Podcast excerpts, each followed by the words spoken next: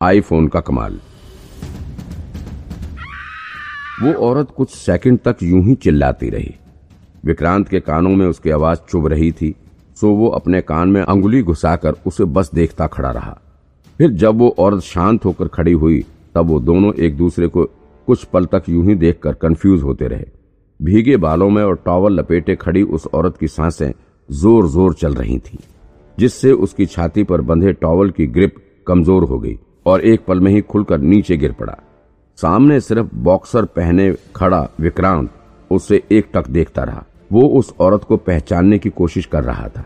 उसके मन में ही ये विचार आया कि ये वो औरत तो नहीं है, जो उससे उस दिन बालकनी पर बात कर रही थी। अगर वो होती तो शायद उसे कुछ एक्सप्लेन भी कर पाता। लेकिन लग रहा है कि आज तो मेरी अच्छे से लगने वाली है। वहाँ खड़े खड़े वो उस मेरेकल सिस्टम को भी कोस रहा था। आज का एडवेंचर यही था क्या भगवान? हद है यार। सुबह सुबह ही मरने का इंतज़ाम कर दिया है। सामने खड़ी औरत ने झट से अपनी टॉवल ऊपर उठाई, फिर से खुद के बदन को ढक लिया। वो भी कंफ्यूज होकर विक्रांत को देख रही थी। ये आदमी बिना कपड़ों के और बिना स्लीपर के यहाँ क्यों खड़ा है? शरीर पर मिट्टी भी लगी हुई है। वैसे बंदा तो नेक ही लग रहा है। अगर कुछ गलत इरादे रहे होते तो अब तक तो टूट पड़ा होता मुझ पर। लेकिन ये तो खुद ही डरा हुआ लग रहा है। कौन हो तुम? और और यहाँ क्या कर रहे हो? कैसे आए तुम यहाँ पर? उस औरत ने विक्रांत से थोड़ी कड़क आवाज़ में पूछा। आई एम सॉरी प्लीज़ आप शांत हो जाइए। मैं मैं सब सब एक्सप्लेन कर रहा हूँ आपको। दरअसल मैं आपके घर में से होकर अपने घर में जाना चाहता था। मतलब मेरा रूम अंदर से लॉक हो गया था। तो इस वजह से मैं इधर से मैं निकलने की सोच रहा था। और मैं सच कह रहा हूँ, मुझे नहीं पता था कि आप घर में हैं। मुझे लगा कि घर में कोई नहीं है तो चुपचाप यहाँ से होते हुए बाहर निकल जाऊँगा। मैं झूठ नहीं बोल रहा हूँ। मैं कुछ चोर वोर नहीं हूँ। मुंबई पुलिस में काम करता हूँ मैं। आप चाहो तो मेरा कार्ड भी देख सकती हो। इतना कहकर विक्रांत ने ध्यान से उस औरत के चेहरे की तरफ़ देखा। एक मिनट। आप, आपको कहीं देखा है मैंने? ओ अरे वो वहाँ, बार में। आपके पीछे जो वो आदमी पड़ा था, ट्रिपल मर्डर केस वाला। दरअसल ये वही औरत थी जिसे विक्रांत ने उस दिन ट्रिपल मर्डर केस वाले अपराधी की चंगुल से बचाते हुए वो केस सॉल्व किया था। यही तो थी जो विक्रांत के कम पैसे के कारण इसके साथ होटल जाने को तैयार नहीं हुई थी और फिर उस मुजरिम के साथ निकल गई थी। उसने भी विक्रांत को पहचान लिया। अच्छा हाँ मुझे वो मोनिका बता रही थी कि कोई पुलिस वाला बगल में रहता है, लेकिन मुझे नहीं लगा था कि आप ही यहाँ रह रहे हो। अच्छा आपका नाम जीनत है ना? रिकॉर्ड में तो यही लिखा था। हाँ जीनत वसीम। जीनत वसीम नाम है मेरा। उस औरत ने अपने छोटे से टॉवल से खुद के बदन ढकने की नाकाम कोशिश करते हुए कहा क्योंकि विक्रांत ने पहले उस औरत की जान बचाई थी, इस वजह से वो विक्रांत की काफ़ी शुक्रगुजार थी। विक्रांत को वो अपने बेडरूम में ले गई और दोनों बेड पर बैठ गए। एक बार फिर से विक्रांत को उस सेंट की महक महसूस हुई। अब उसे अच्छे से याद आया कि ये परफ्यूम मोनिका का नहीं बल्कि जीनत का है। जीनत ने सिगरेट जलाते हुए कहा, वाओ वट ए को मैंने तो कभी सोचा नहीं था कि आप इस तरह से हमारे पड़ोस में रहते हैं, और मुझे खबर भी नहीं है। हाँ हाँ मैंने भी कहा सोचा था। इतना सुना था कि यहाँ चार लड़कियाँ रहती हैं, लेकिन मुझे ये नहीं पता था कि उन चारों में से एक आप भी हैं। चार नहीं, पाँच लड़कियाँ रहती हैं यहाँ। ऊपर मोनिका और मैं, इससे नीचे वाले फ्लोर पर तीन और लड़कियाँ रहती हैं। वैसे उस दिन के लिए थैंक यू सो मच अगर आप ना आए होते तो ना जाने क्या हो जाता. वो आदमी तो मुझे मार ही देता. अरे नहीं नहीं, इसमें थैंक्स वाली कोई बात नहीं है. ये तो मेरी ड्यूटी थी. इसके बाद जीनत ने एक और सिगरेट निकाली और विक्रांत को ऑफ़र किया. लेकिन इस वक्त विक्रांत सिगरेट नहीं पीना चाहता था. तो उसने मना कर दिया. विक्रांत सिर्फ़ बॉक्सर पहने हुए जीनत के बेडरूम में बैठा हुआ था. जीनत के बदन पर भी कपड़े काफ़ी कम ही थे. तो यहाँ की सिचुएशन थोड़ी ऑकवर्ड हो रही थी। थोड़ी देर की शांति के बाद आखिर जीनत ने चुप्पी तोड़ते हुए कहा अच्छा उस दिन आपको क्या पहले से ही पता था कि वो आदमी मुझे मारने वाला है? इसीलिए आप मेरे पीछे थे। नहीं, आप काफ़ी खूबसूरत दिख रही थी उस दिन, इसलिए मैं आपको देख रहा था और आपके पास भी आया हुआ था। लेकिन आपने पैसा ही इतना ज़्यादा बता दिया कि मैं पीछे हट गया। अच्छा रियली चलो, अगर आज मैं आपसे कहूँ कि मैं कोई पैसा नहीं लूँगी तो जीनत ने विक्रांत को थोड़ी चिड्यूस करने वाली नज़रों से देखते हुए कहा।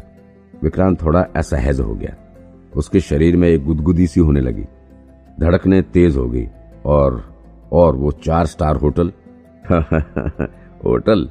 नहीं, मेरे ख्याल से ये जगह भी ठीक ही है। इस वक्त होटल जाने लायक नहीं है। कपड़े भी तो नहीं है आपके पास।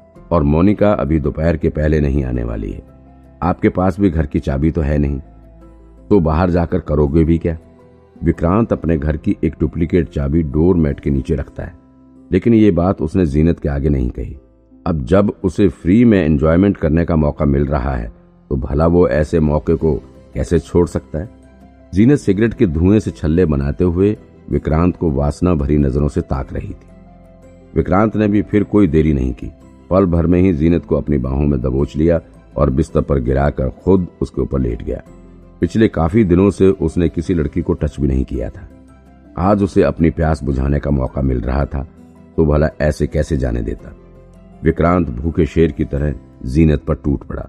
पूरी ताकत के साथ वो जीनत के ऊपर चढ़ा हुआ था। उसके पसीने छूटने लगे थे। बेड भी ज़ोर ज़ोर से हिल रहा था। तभी अचानक से बेड से कुछ गिरने की आवाज़ आई, लेकिन तब भी विक्रांत अपने काम में लगा रहा। जीनत ने उसे रोकते हुए कहा फ़ोन। मेरा फ़ोन गिर गया है। उठाओ पहले। विक्रांत रुक गया और जीनत के बदन से चिपके हुए ही वो ज़मीन पर गिरा फ़ोन उठाने लगा। ओ, आईफोन। ग्यारह प्रो। विक्रांत फ़ोन देखकर थोड़ा शॉक्ड हुआ। इतना महँगा फ़ोन? वो फ़ोन को जीनत के हाथों में पकड़ा ही रहा था कि अचानक से फ़ोन की लाइट जल उठी। फ़ोन का स्क्रीन देखा तो विक्रांत के होश ही उड़ गए। फिर से पियानो। दरअसल फ़ोन के स्क्रीन पर जीनत की फ़ोटो लगी हुई थी। जिसमें वो पियानो बजाती हुई दिख रही थी। तुम पियानो बजाती हो क्या? विक्रांत ने सीरियस होकर पूछा। हाँ मैं बजाती हूँ। जीनत ने नॉर्मली कहा। मेरी माँ ने ज़बरदस्ती मुझे पियानो सीखने के लिए मजबूर किया था। शायद मैं टेंथ या नाइन्थ क्लास में थी, जब मैं पियानो सीखा करती थी। मैंने तो मुंबई के स्कूल लेवल के स्टेट पियानो कंपटीशन में भी पार्ट लिया था। बहुत बड़ा कंपटीशन था वो। काफ़ी बड़े बड़े लोग आए थे। अच्छा? विक्रांत का शरीर कांपने लग गया। वो गहरी सोच में पड़ गया। अच्छा तुमने इस कंपटीशन के किस एडिशन में पार्ट लिया था? टेंथ हम्म, एडिशन में। क्या हुआ? ये क्यों पूछ रहे हो? ये सुनकर फ़ोन उसके हाथ से छुटकर फिर से ज़मीन पर गिर गया। विक्रांत सन्न रह गया। रियल इन्वेस्टिगेशन मज़ाक मत करो। कुछ पल सदमे में रहने के बाद विक्रांत ने जीनत की तरफ़ बेहद गंभीर नज़रों से देखते हुए कहा। पुलिस वाले से झूठ बोल रही हो। राज्य के सबसे बदर पियानो कंपटीशन में तुमने पार्टिसिपेट किया था। वो भी उसके टेंथ एडिशन में। क्यों मज़ाक कर रही हो? अरे। मैं मज़ाक क्यों करूँगी?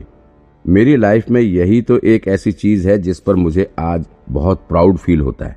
इसके अलावा मैंने ज़िंदगी में सब गलत काम ही किए जीनत ने विक्रांत को खुद की तरफ़ खींचते हुए कहा। विक्रांत को अभी तक जीनत की बातों पर यकीन नहीं हो रहा था। अच्छा तो ये बताओ, तुम्हें पता भी है कि ये कंपटीशन कहाँ पर हुआ था? लो, ये हुआ था मुंबई मॉडल स्कूल में। और कब हुआ था? ये आज का कंपटीशन नहीं है। अट्ठारह साल पहले हुआ था। अट्ठारह साल पहले। उस हिसाब से तुम्हारी उम्र करीबन छत्तीस सैंतीस साल होनी चाहिए। हाँ तो तुम मुझे कॉम्प्लीमेंट दे रहे हो या मेरी इंसल्ट कर रहे हो? अरे नहीं नहीं इंसल्ट नहीं। मैं तो बस ये कह रहा हूँ कि तुमने जो खुद को काफ़ी मेंटेन करके रखा हुआ है मुझे तो सत्ताईस से ज़्यादा की नहीं लग रही। अच्छा थैंक यू वैसे अगर तुम्हें कोई ज़्यादा जवान चाहिए तो बताओ, मैं मोनिका से बात करूँ तुम्हारे लिए। जीनत ने विक्रांत को छेड़ते हुए कहा, नहीं नहीं, ज़रूरत नहीं है मुझे। इस वक्त विक्रांत फ्लर्ट करने के मूड में बिल्कुल नहीं था। उसका दिमाग पूरी तरह से उस केस पर जाकर टिका हुआ था। एक बार के लिए तो उसे यकीन नहीं हो रहा था कि उसके सामने खड़ी औरत उससे दस साल बड़ी है। वैसे अगर वो चाहे तो इससे उस पियानो कंपटीशन से जुड़ी काफ़ी इन्फॉर्मेशन निकलवा सकता है। अब तुम सिर्फ़ मेरी कम उम्र की तारीफ़ ही करोगे या कुछ करोगे भी? जीनत ने अपने बालों में अंगुली फेरते हुए कहा। लेकिन विक्रांत के हार्मोन्स अब बिल्कुल शांत हो चुके थे। उसका दिमाग सिर्फ़ उस केस की सुई पर जाकर अटका हुआ था। अब किसी और दिन करेंगे। अच्छा तुम ये बताओ, तुम्हें उस कंपटीशन का कुछ याद है? उसमें किसने पार्टिसिपेट किया था? जजेस कंटेस्टेंट कोई भी याद है? अट्ठारह साल हो गए हैं। ऐसा तो मुझे किसी का नाम नहीं याद है। हाँ ये याद है कि इस कंपटीशन का विनर एक लड़का था। वो काफ़ी हैंडसम था। आ, शायद किसी म्यूज़िक स्कूल का डायरेक्टर बन चुका है। अरे उसको छोड़ो तुम। ये बताओ तुम मीणा बंसल कीर्ति चौधरी और मनीषा चौहान में से किसी को भी जानते हो? ये लोग भी उस कंपटीशन में कंटेस्टेंट थे। फोर्थ, फिफ्थ और सिक्स पोजीशन पर थी ये तीनों। अच्छा तो अंडर टेन में थी। फाइनल की रेस में थी वो तीनों। तो मुझे कहाँ से याद होगा? मैं तो टॉप ट्वेंटी में भी नहीं थी। बहुत पहले ही कंपटीशन से बाहर हो गई थी।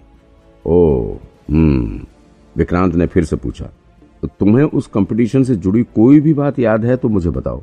कुछ भी, कोई भी स्टाफ, टीचर, जज, कोई भी।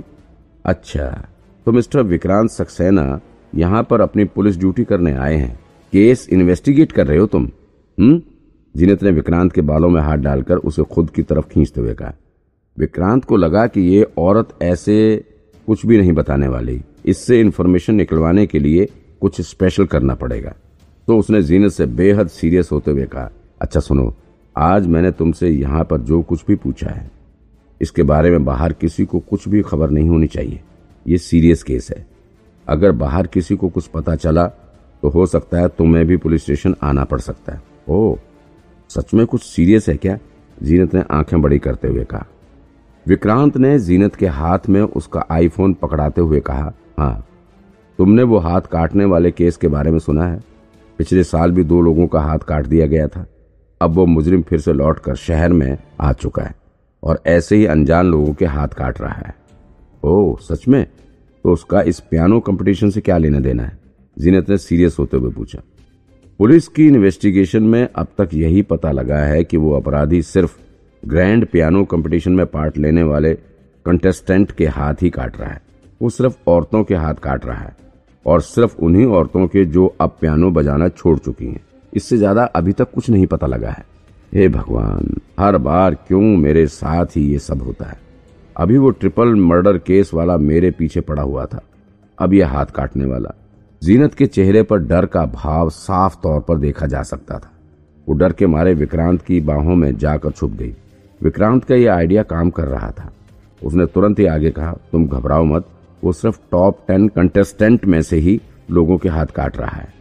अब अगर तुम्हें उस केस से जुड़ी कोई भी चीज़ याद हो तो मुझे बता दो, ताकि हम जल्द से जल्द उस मुजरिम को पकड़ लें। लेकिन वो लोगों के हाथ क्यों काट रहा है?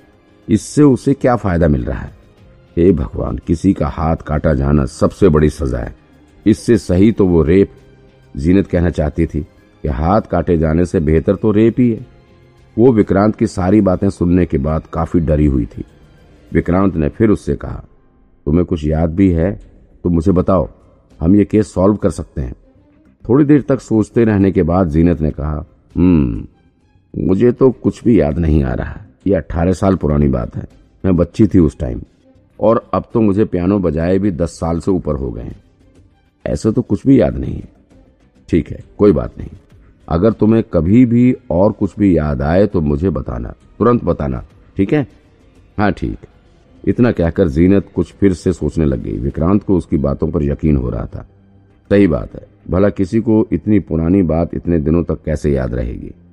यहाँ लोग दो दिन में बातें भूलने लग जाते हैं। और जिस वक्त ये कंपटीशन हो रहा था, उस वक्त किसी को ये थोड़ी ना पता था कि इस केस का 18 साल बाद किसी मुजरिम से कोई लेना देना होगा, जो यूँ ही लोगों के हाथ काटता फिरेगा। अगर ऐसा पता होता तो भी शायद किसी को कुछ याद होता। अब विक्रांत के हार्मोन्स एक बार फिर से सक्रिय होने लगे थे। वो जीनत की बाहों में फिर से खोने का प्रयास करने लग गया। लेकिन शायद अब जीनत खुद अब इस मूड में नहीं थी। उसका दिमाग अभी भी बस उसी कंपटीशन के बारे में कुछ याद करने में लगा हुआ था। थोड़ी देर तक सोचते रहने के बाद उसने विक्रांत की तरफ़ देखते हुए कहा अच्छा उस कंपटीशन से जुड़ी कोई भी बात केस में काम आ सकती है कि बस कंटेस्टेंट के नाम ही याद होने चाहिए? अरे नहीं, उस केस से जुड़ी छोटी से छोटी चीज़ भी अगर याद आए तो बताना। इस केस में कुछ भी काम आ सकता है। अच्छा जीनत सोच में डूब गई। फिर थोड़ी देर तक सोचते रहने के बाद उसने कहा, विक्रांत वैसे मुझे उस कंपटीशन की एक एक बात याद आ रही है। वो थोड़ी अजीब बात थी। मतलब मुझे थोड़ा अजीब लगा था उस टाइम घूस।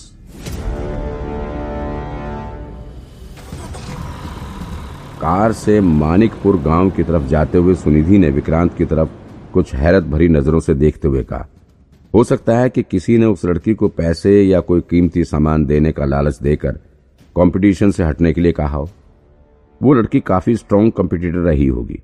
और फिर उसके हट जाने के बाद हो सकता है कि जिसने भी उसे घूस दिए हों, वो टॉप पर आ जाए।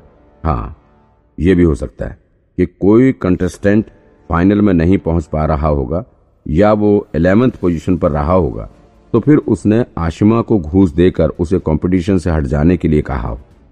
उसके बाद वो फाइनल कंटेस्टेंट की लिस्ट में आ गया होगा। अच्छा टेंथ पोजीशन पर जो औरत थी, वो प्रेग्नेंट औरत थी ना? कहीं वो तो नहीं थी जिसने घूस दिया हो? नहीं, सुनिधि ने कहा। फाइनल कंपिटिटर की लिस्ट में पहुँचने से किसी का फाइनल प्लेसमेंट नहीं निश्चित होता था।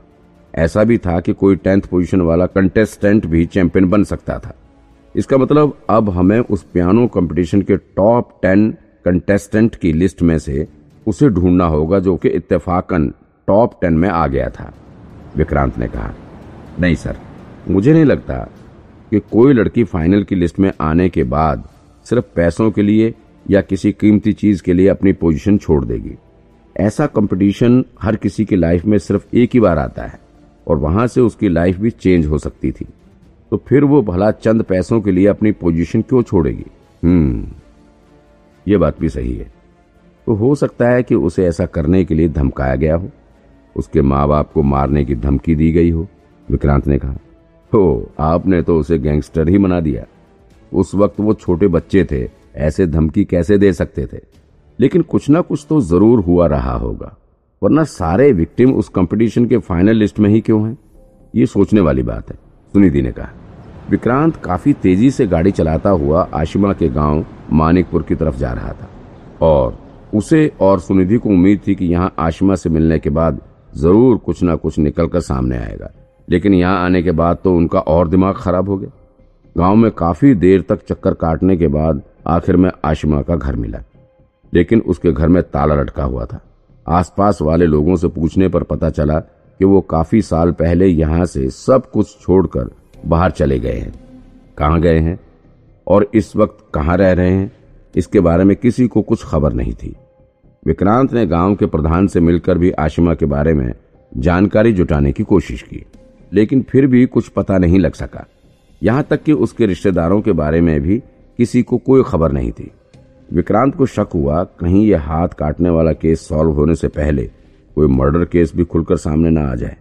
आशिमा का कुछ पता न चलने की वजह से विक्रांत एकदम फ्रस्ट्रेट हो गया। ये केस इतना उलझता जा रहा था ना कि क्या बताऊँ मैं? जितनी बार लगता है कि अब मुजरिम को पकड़ लेंगे, उतनी बार कुछ न कुछ ऐसा होता है कि इन्वेस्टिगेशन के सारे रास्ते बंद हो जाते हैं। बार बार फिर से इन्वेस्टिगेशन शुरू करना पड़ रहा है। एक बार ये मुजरिम पकड़ में आ जाए ना, फिर देखो सारी फ्रस्ट्रेशन इसी पर निकालूँगा। विक्रांत ने कार के पहिए पर गुस्से से लात मारते हुए कहा। फिर सुनिधि ने उसे शांत करते हुए कहा अच्छा मुझे लगता है अब हमें उन तीनों विक्टिम के पास जाना चाहिए और उन्हें यह बताना चाहिए कि इस केस का रिलेशन उस पियानो कंपटीशन से है। उन्हें कुछ याद आ जाए। उस कंपटीशन से जुड़ी कोई खास बात निकल कर बाहर आए। हाँ हो सकता है, क्योंकि अभी तक उन्हें ये नहीं पता है कि उस पियानो कंपटीशन की वजह से ही ये सारे जुर्म हो रहे हैं, विक्रांत ने कहा। लेकिन उससे पहले हमें जल्द से जल्द स्कूल प्रिंसिपल निकिता रावत के पास पहुँचना होगा, क्योंकि आज 26 अप्रैल है, और अगर ये सब सुनियोजित तरीके से हो रहा है तो आज वो मुजरिम निकिता पर ज़रूर हमला करेगा। हमें निकिता पर नज़र रखनी होगी। चलें? विक्रांत ने सुनिधि की तरफ़ देखते हुए कहा, और मैं इस आशिमा को ढूँढने के लिए एक्सपर्ट को लगा देती हूँ। एक्सपर्ट? हाँ अपने ऑफ़िस में है ना वो? सिर्फ़ लोगों को खोजने में और उनकी आइडेंटिटी निकालने में एक्सपर्ट है वो। वो बाकी केस सॉल्व नहीं कर पाता है, लेकिन किसी को खोजने के लिए कह दो तो फटाफट खोज कर रख देता है। अपने ऑफ़िस में कौन है? विक्रांत ने कंफ्यूज होते हुए पूछा, अरे आप क्यों मज़ाक कर रहे हैं? मुझे पता है आप जानते हैं। नहीं, सच्ची मैं नहीं जानता हूँ। कौन है, बताओ। अरे वही जो आपके केबिन में बैठता है, राघव। क्या? राघव? मुझे तो पता ही नहीं था कि वो इसमें एक्सपर्ट है। वाह। हाँ वो आइडेंटिटी खोजने में काफ़ी एक्सपर्ट है। पहले जहाँ रहता था, वहाँ भी इसके लिए काफ़ी मशहूर था। लेकिन प्रॉब्लम ये है कि वो बिना कुछ पैसे लिए टस से मस नहीं होता। पहले जिस पुलिस स्टेशन पर था, वहाँ इसकी काफ़ी कंप्लेन हुई थी। उसी वजह से इसका ट्रांसफ़र भी कर दिया गया। आप कोई भी काम कहोगे तो ये उसे ले तो लेगा, लेकिन जब तक इसके हाथ में पैसे नहीं आएँगे, ये कुछ नहीं करता। अब आपको राघव से काम करवाने के लिए कुछ पैसे खर्च करने पड़ेंगे। इतना सुनकर विक्रांत ने रास्ते में से ही राघव के पास फ़ोन करके उसे आशिमा के बारे में पता लगाने के लिए कह दिया। राघव ने भी काफ़ी फुर्ती दिखाते हुए विक्रांत से सारी डिटेल भेजने के लिए कहा। ऐसा लग रहा था कि मानो अभी कुछ पल में ही आशिमा को लाकर विक्रांत के आगे खड़ा कर देगा। बोला कि, तुम उसकी सारी डिटेल भेजो, मैं तुरंत काम शुरू करता हूँ। विक्रांत ने गर्व से फ़ोन रखते हुए कहा, देखा तुमने? उसने मुझसे एक भी पैसे नहीं मांगे। अभी बताएगा थोड़ी देर में। वो ऐसे ही सबसे बोलता है। आप ज़्यादा खुश मत हो। शुरू में ऐसे ही कहेगा कि मानो सब काम कर देगा, लेकिन बाद में अगर उसे पैसे नहीं मिलते तो यूँ ही इधर उधर घुमाता रहता है। इसके बाद जब विक्रांत ऑफ़िस पहुँचा तो वहाँ राघव कहीं नज़र नहीं आया। उसने फिर से राघव को फ़ोन किया तो उसने कहा, सर, मुझे लूज मोशन हो रहे हैं। मैं घर आ गया हूँ। थोड़ा लेट हो जाएगा। क्या? अरे, वो बहुत इंपॉर्टेंट केस है। मुझे जल्दी से इन्फॉर्मेशन चाहिए, वरना मुजरिम हाथ से निकल जाएगा। हाँ हाँ ठीक है, मैं करता हूँ। अभी वॉशरूम में हूँ मैं। इतना कहकर उसने फ़ोन कट कर दिया। इसके बाद विक्रांत ने तीन चार बार उसके पास फ़ोन किया, लेकिन उसने कोई जवाब नहीं दिया। देखा सर, क्या कहा था मैंने? वो बिना पैसों के ऐसे ही बहाने करता रहेगा। कुछ नहीं करेगा वो। एक बार उसके हाथ में कुछ पैसे रख दो, फिर देखो, शाम तक सारी इन्फॉर्मेशन आपके टेबल पर होगी। सुनिधि ने कहा। विक्रांत भी हंस पड़ा। वैसे कमाल के लोग हैं मुंबई पुलिस में, लेकिन देख लेना तुम, मैं भी बिना पैसों के इससे काम करवाऊँगा।